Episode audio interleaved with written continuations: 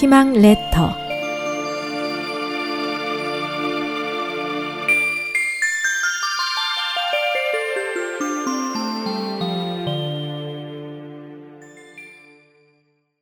희망레터 아첨하는 자를 조심하라.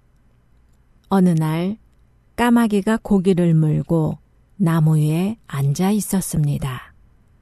마침 그곳을 지나가던 여우가 까마귀가 물고 있는 고기가 탐이 났습니다. 여우는 고기를 빼앗으려고 꾀를 내어 다음과 같이 말했습니다. 당신의 몸은 곱고 화려하며 깃털은 반지르하게 윤이 납니다. 나는 평소에 당신께서 목소리가 아름다워 노래를 잘 한다고 들었습니다. 청컨대 어렵더라도 저를 위해 노래 한 곡 좀만 불러주십시오. 이 말을 들은 까마귀는 기뻐하며 입을 벌리고 깍깍 울려고 했습니다.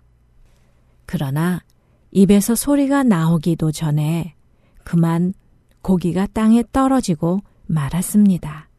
여우는 재빨리 떨어진 고기를 물고 유유히 사라지며 까마귀에게 말했습니다. 언제라도 누군가 이유 없이 너에게 아첨하는 자가 있으면 너는 그 자를 조심하라 라고 말입니다. 출전 탈무드